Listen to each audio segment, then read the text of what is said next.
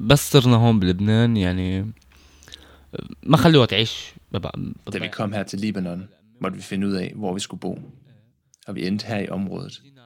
Min mor begyndte at arbejde, men jeg havde ikke noget at lave. Så jeg tilbragte dagen på gaden. Og her begyndte jeg at tage stoffer. På et tidspunkt tog jeg så mange stoffer, at det var på et niveau, hvor jeg kunne dø af det. Og en dag kom jeg så i fængsel på grund af stofferne. Og der traf jeg en beslutning om, at det her er jo ikke mig. Jeg behøver ikke at gøre det her. Så den dag, jeg blev løsladt, gik jeg ved et tilfælde, eller måske ikke et tilfælde, for jeg tror faktisk, at Gud han ledte mig. Men så gik jeg hen forbi den her kirke og valgte at gå derind. Alis fortælling er en fortælling om, hvordan troen på Gud har forandret hans liv, simpelthen. Og uanset hvad man synes om tro og Gud og religion, så er det det eneste, han kan fortælle om, når han fortæller om, hvordan han har klaret sig igennem den her krise indtil videre.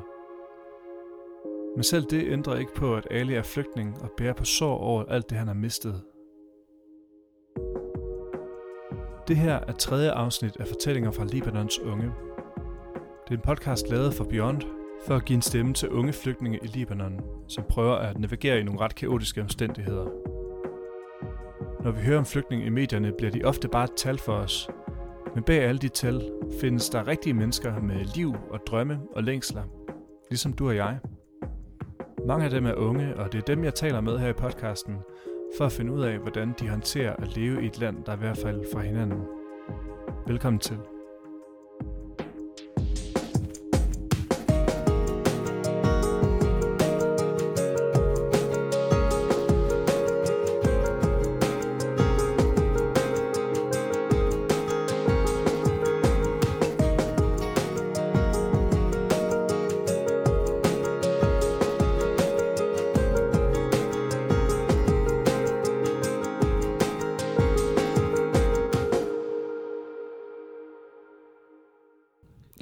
أنا اسمي علي سيدو عمري 21 سنة Jeg hedder Ali Sidu.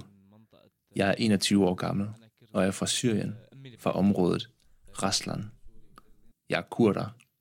Min mor er libaneser, men min far er syrer og kurder. Ali er spinkel og ikke så høj.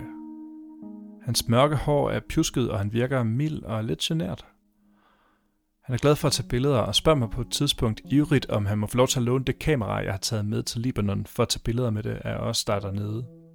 Han er tydeligt inde i stoffet, og han kommenterer også, at han synes, det er lidt af et billigt kamera at tage med. Ali er en af de mange kurdiske flygtninge, som har været tvunget til at forlade deres hjemland på grund af konflikten mellem Tyrkiet og kurderne, der har varet mere end 100 år. Det er værd lige at få fakta på plads her. Kurderne er en stor befolkningsgruppe, der bor på tværs af Iran, Irak, Tyrkiet og Syrien. Ali og hans familie boede i Syrien og måtte flygte fra Syrien til Libanon for 14 år siden, da Tyrkiet angreb kurdere bosat i Syrien. Flugten var ikke for sarte sjæle. كنا جايين انه طلعنا من الطريق اول شيء صاروا يسكروا المنطقة Da vi var ved at tage afsted, var det første, der skete, at de begyndte at lukke grænserne. for de tillod ikke nogen at forlade landet, og så de begyndte at bombe området. Derefter mistede vi min far. Vi vidste ikke, om der var sket ham noget, hvor han var, eller hvordan han havde det. Helt indtil i dag aner vi stadig ikke, hvad der skete med ham.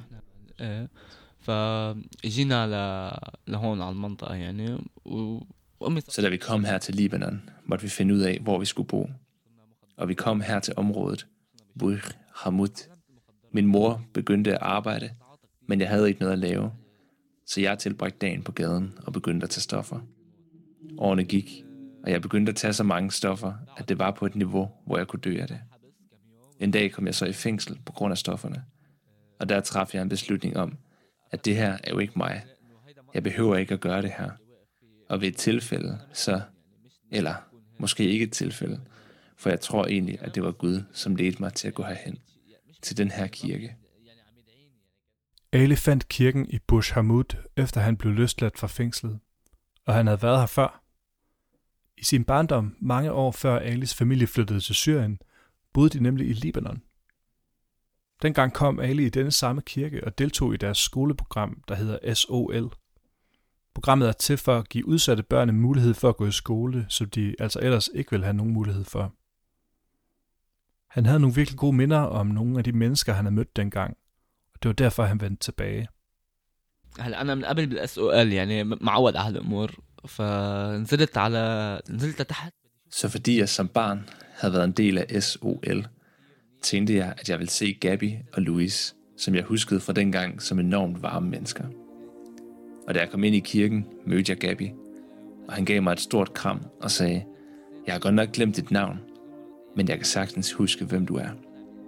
Da han gav mig det kram, og gav udtryk for, at han kendte mig og huskede mig, havde jeg følelsen af, at det ikke kun var ham, men også Gud, der gav mig et stort kram og sagde, at jeg var velkommen her. Så derefter begyndte jeg at komme til ungdomsmøderne i kirken. Der var kun to ungdomsmøder, inden der så var sommercamp. Men selv bare de to møder og den her sommercamp gjorde, at jeg ændrede mig. Og det forandrede enormt meget i mit liv. Og det blev et vendepunkt for Ali at komme ind i kirkens fællesskab. For på det her tidspunkt, lige før campen, besluttede jeg at stoppe med stofferne. Men det var virkelig hårdt, for jeg kæmpede stadig med lysten til at tage dem. Men noget af det første, der blev forandret for mig, var mit emotionelle liv og mine relationer med min familie og andre. Jeg oplevede, at Gud han forandrede mit hjerte. Det var som sten før, hvor jeg ikke behandlede nogen andre ordentligt. Men så begyndte jeg pludselig at blive emotionel og føle noget i mine relationer.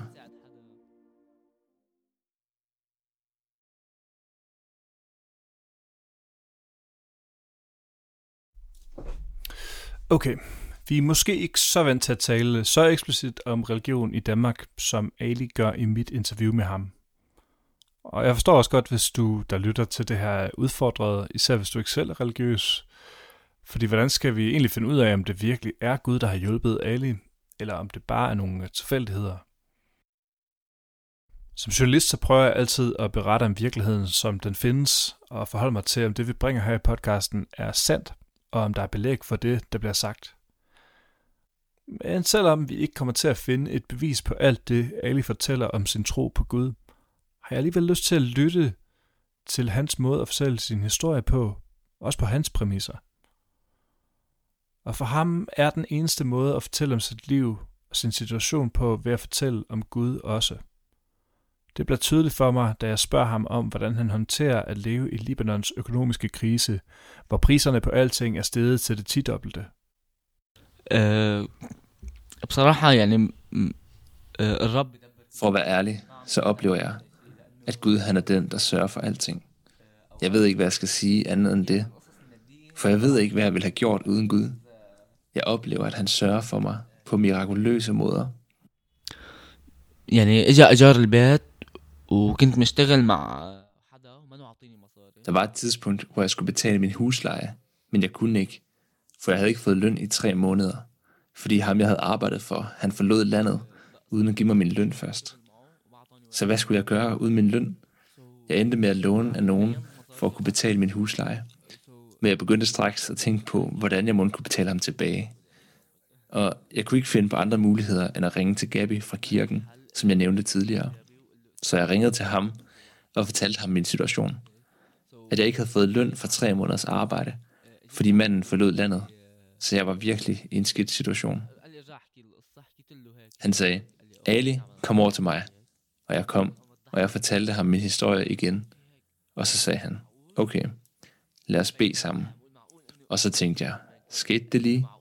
Han fik mig til at komme herover og fortælle min historie igen. Så jeg tænkte, at det var fordi, han ville give mig nogle penge. Og i stedet så siger han bare, lad os bede sammen. Men så begyndte vi at bede. Og ja, jeg sagde bare, amen, amen, amen, selvom jeg ikke var helt med i bønden, for at være ærlig. Så jeg gik hjem igen bagefter, og jeg sad bare der og tænkte, åh, hvad gør jeg nu? Jeg troede, Gabi ville hjælpe mig, og så var alt, vi gjorde, bare B.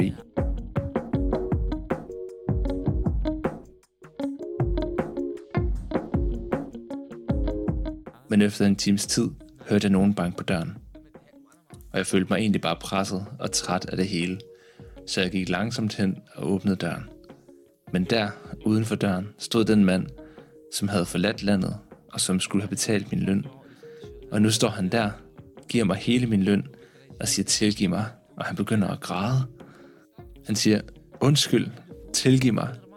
Jeg siger, kom ind, lad os tale lidt sammen. Men han svarer, at det kan han desværre ikke, da han har virkelig travlt, og tilføjer igen, tilgiv mig. Så han går, og jeg sætter mig på mit værelse. Jeg kigger på pengene og tænker, wow, det er jo et mirakel. Han betalte mig min tre måneders løn, og den her mand var ellers en mand, som jeg kender, som en, der spiller lidt for meget poker, og har nogle ret stærke problemer med alkohol. Så jeg kunne slet ikke tro, hvad der lige var sket. Så jeg ringer til Gabby med det samme, og siger til ham, at vi må begynde at pæne mere sammen.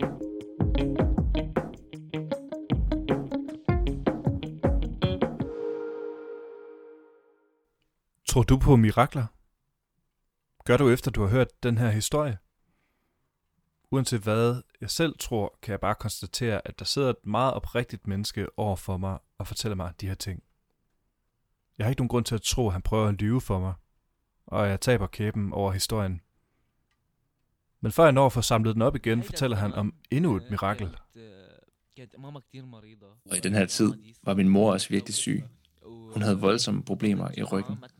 I en uge havde hun så mange smerter, at hun slet ikke kunne sove. Hun græd bare. Vi havde ikke penge nok til at kunne betale for hospitalet. Så efter en uge med smerter og uden søvn, tænker jeg, jeg må ringe til Louis og spørge, om han vil bede for hende. Jeg glemmer ikke, hvad der skete, da Louis i telefonen spørger mig, har du olie derhjemme? Jeg blev ret overrasket, men siger, ja, jeg har olie. Så siger Louis, hent olien og put noget olie på hendes ryg. Og så starter Louis med at bede for hende, der i telefonen.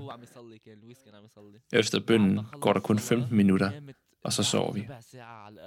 Både min mor og jeg havde nærmest ikke sovet i en uge, og pludselig så sov vi bare uden smerter. Vi sov i nærmest to dage, og da vi vågner, siger min mor til mig, Ali, hvor er smerten blevet af? Jeg kan slet ikke mærke nogen smerte. Derefter krammer hun mig og begynder at græde, fordi hun bare er så rørt.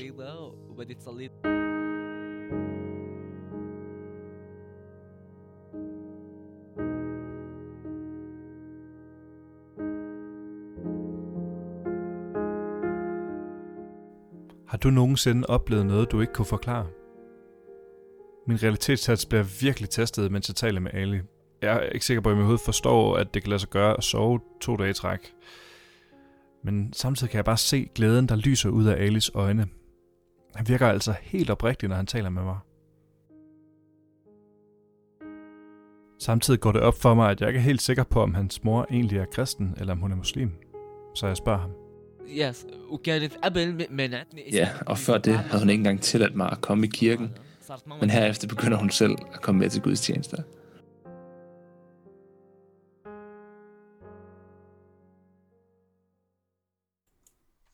Til sidst spørger jeg Ali, hvad okay. han أوكي. drømmer om. حلمي انه آه، يعني اكون عم اشتغل Min drøm er at kunne arbejde med det, som jeg elsker, som er medier og tv. Jeg vil virkelig gerne arbejde med de ting.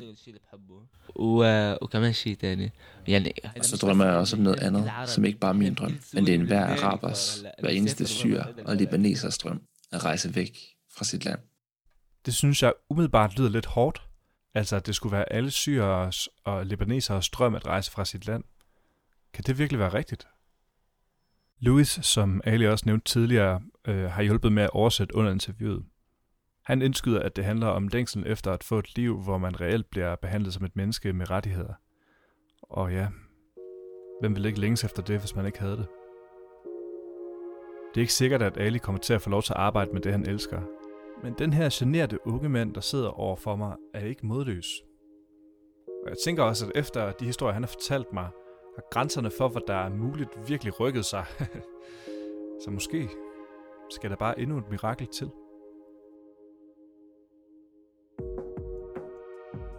Det her var tredje og sidste afsnit af Fortællinger fra Libanons unge, som er produceret for Beyond. Afsnittet blev redigeret med hjælp fra Louise Stolberg som altid, øh, og den her gang fik vi også hjælp fra min gode ven Christoffer Engholm til at spike hen over Alice stemme. Tak for det. Jeg stod for resten musik, interview og klipning. Mit navn er Christian Dolberg. Tak fordi du lyttede med.